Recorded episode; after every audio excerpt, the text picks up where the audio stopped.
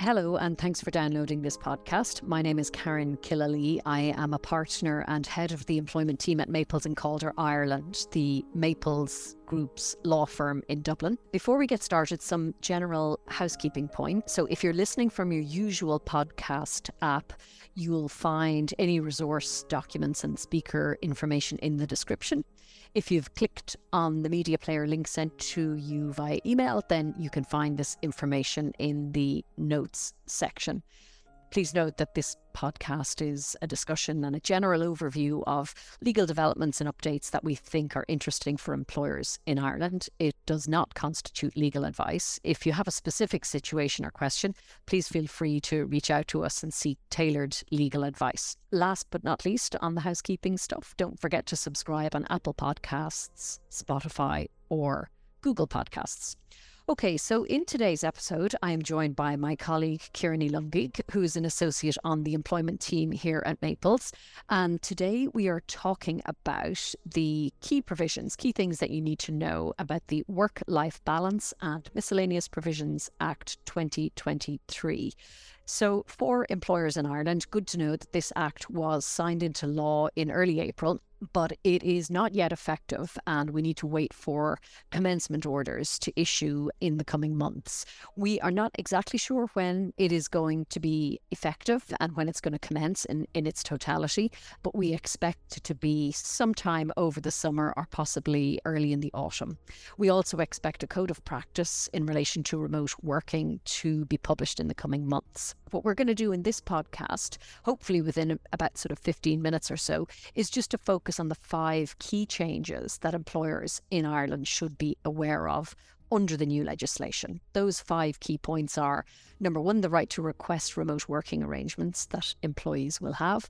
Uh, number two, the right to request flexible working arrangements. Number three, the right to request leave for medical care purposes. Number four, the right to request domestic violence leave. And number five, extensions to breastfeeding breaks. Ciara, maybe to hand over to you, let's look at requests for remote working arrangements. So, can you walk us through the procedure to be followed when an employee makes a request for a remote working arrangement? Yes, absolutely, Karen. Firstly, it's important to note that a remote working arrangement cannot commence until an employee has six months continuous service. However, interestingly, during the legislative debates, the minister noted that an employer can waive this requirement if they wish. An employee must request a remote working arrangement no later than eight weeks before the proposed start date of the arrangement. This request needs to be in writing and signed by the employee, including information on the form of the arrangement as well as the start date and the duration of the arrangement. Employees will also be required to outline the reasons for the request, detail the proposed working location, and provide any other information that is outlined in the Code of Practice on the suitability of the, the working location. An employer is then required to consider this request having regard to the employer's needs, the employee's needs, and the Code of Practice, and provide an answer to the employee within four weeks. Where the employer approves the request, an agreement must be prepared and signed by both parties. Where the employer refuses the request, the employer must provide notice in writing of this refusal, which sets out the reasons for the refusal. Thanks, Ciara. And as we know, an employer is free to decline the request uh, for a remote working arrangement. And as matters stand, there's not really any redress available to the employee in circumstances where the employer does refuse and the employee doesn't agree with the reasons for the refusal or, or the substance for the refusal. Um, the employee's redress, I mean, the compensation is really limited to situations where the correct process has not been followed by the employer in relation to dealing with the request rather than the actual reason that is put forward for the refusal. And so that compensation is, is limited to four weeks' pay. And it is good to keep in mind that a remote working request, by contrast to the flexible working arrangements, which we'll talk about in a moment, can be made by anybody uh, based on their service. So you don't have to demonstrate that you've caring responsibilities and so forth. So, on that note, do you want to talk to us a little bit about requesting a flexible work arrangement? Yes, no problem. The procedure is quite similar. However, the scope of persons who can request a flexible working arrangement is much much more narrow, as you say. Flexible working arrangements only apply to employees who have caring responsibilities. So that means either the parent of a child who is under the age of 12 or under 16 for children who have long term illness or disabilities, and that the purpose of the request is to provide care for that child or providing care to a qualified person who needs significant care or support for a serious medical condition. And this means a person of whom the employee is the relevant parent the spouse or civil partner of the employee, the cohabitant of the employee, a parent or grandparent of the employee, brother or sister of the employee, a person other than one specified in any of the list I've just mentioned who actually resides in the same household as the employee. Again, a flexible working arrangement cannot commence until an employee has six months continuous service. An employee must request a flexible working arrangement no later than eight weeks before the proposed start date of the arrangement, and this request needs to be in writing and signed by the employee, again, including information on the form of the arrangement, as well as the start date and the duration of the arrangement. An employer, again, must consider and respond to the request within four weeks or eight weeks, where the employer extends the assessment period, having regard to the employer's needs and the employee's needs. Similar to the remote working arrangement, where an employer approves the request, an agreement must be prepared, signed by both parties, and where the employer refuses the request. The employer must provide notice in writing of this refusal, setting out the reasons for the refusal.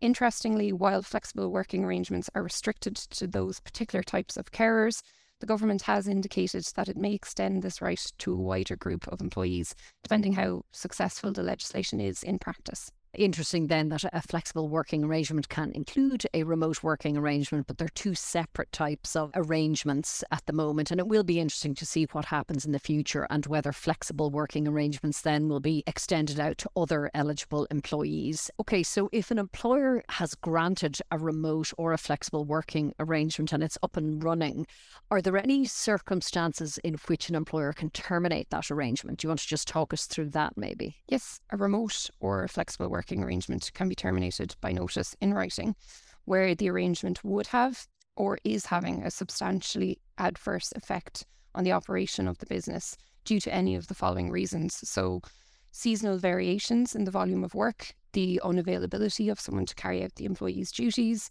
For flexible working arrangements, the number of other employees availing of flexible working arrangements that fall within the same period specified as the employee's arrangement, or any other relevant matters. An important part of the procedure, however, is that prior to giving notice of termination of the arrangement, an employer must give an employee notice in writing of the proposal to terminate, and an employee must be allowed seven days to make representations to the employer on this proposal. When terminating the arrangement, an employer must set out the specific grounds for the termination and specify the day on which the employee must return to work which must not be earlier than four weeks after the employee receives the notice of termination. There is also provision for termination of the arrangements where the employer believes that these arrangements are being abused.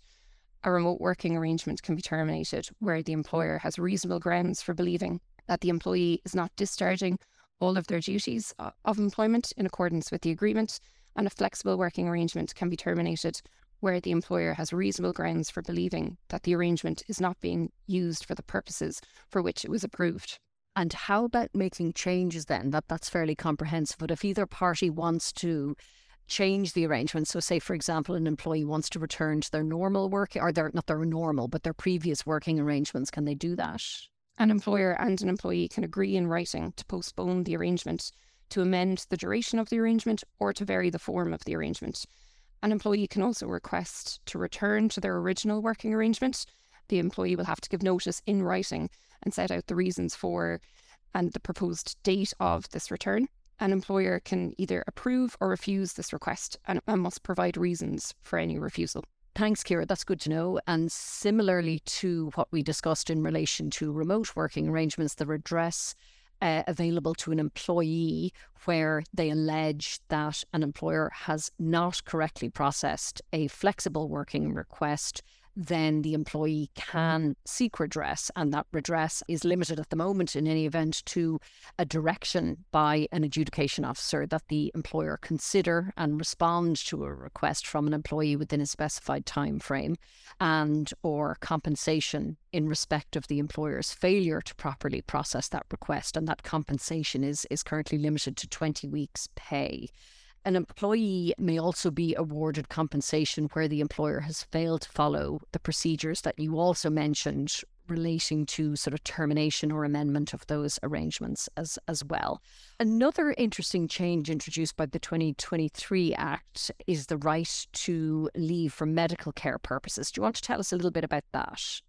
Yes, absolutely. Employees will now have a right to take up to five days unpaid leave per year for the purpose of providing care or support to either a relative or a person who resides in the same household as them and who is in need of significant care or support for a serious medical reason.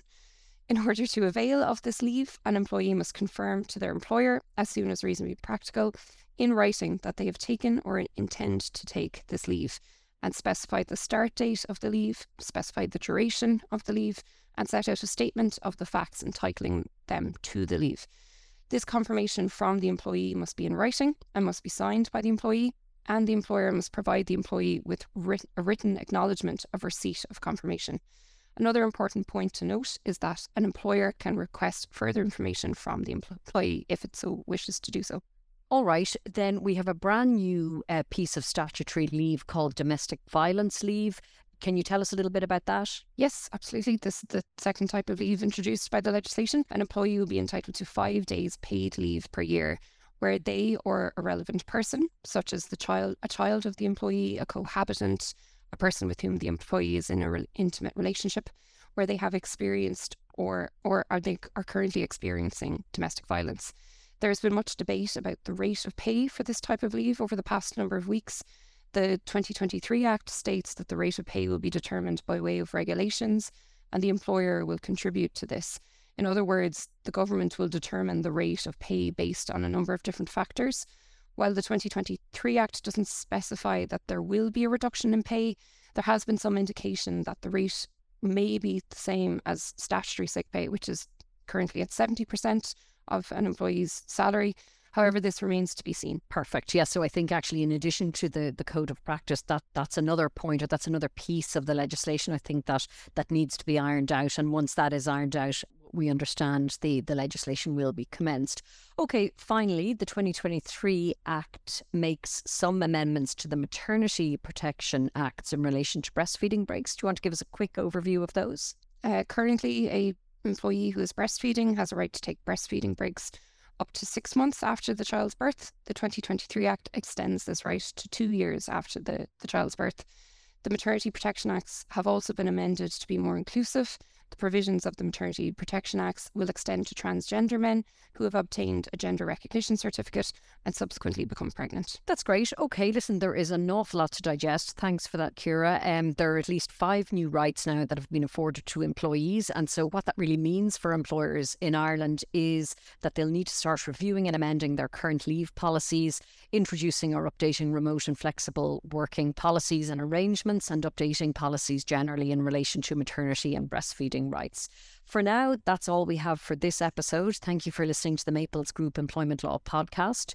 In our next podcast, we're going to look at a recent decision of the Irish High Court, which examined interim injunctions restraining employers from terminating an employee's contract in the context of a dispute as to the reason for termination. So, as always, if you have any questions or queries on any of the points covered today or on, on Irish employment legal issues in general, please do get in touch with us. Thanks for listening and for subscribing. Writing.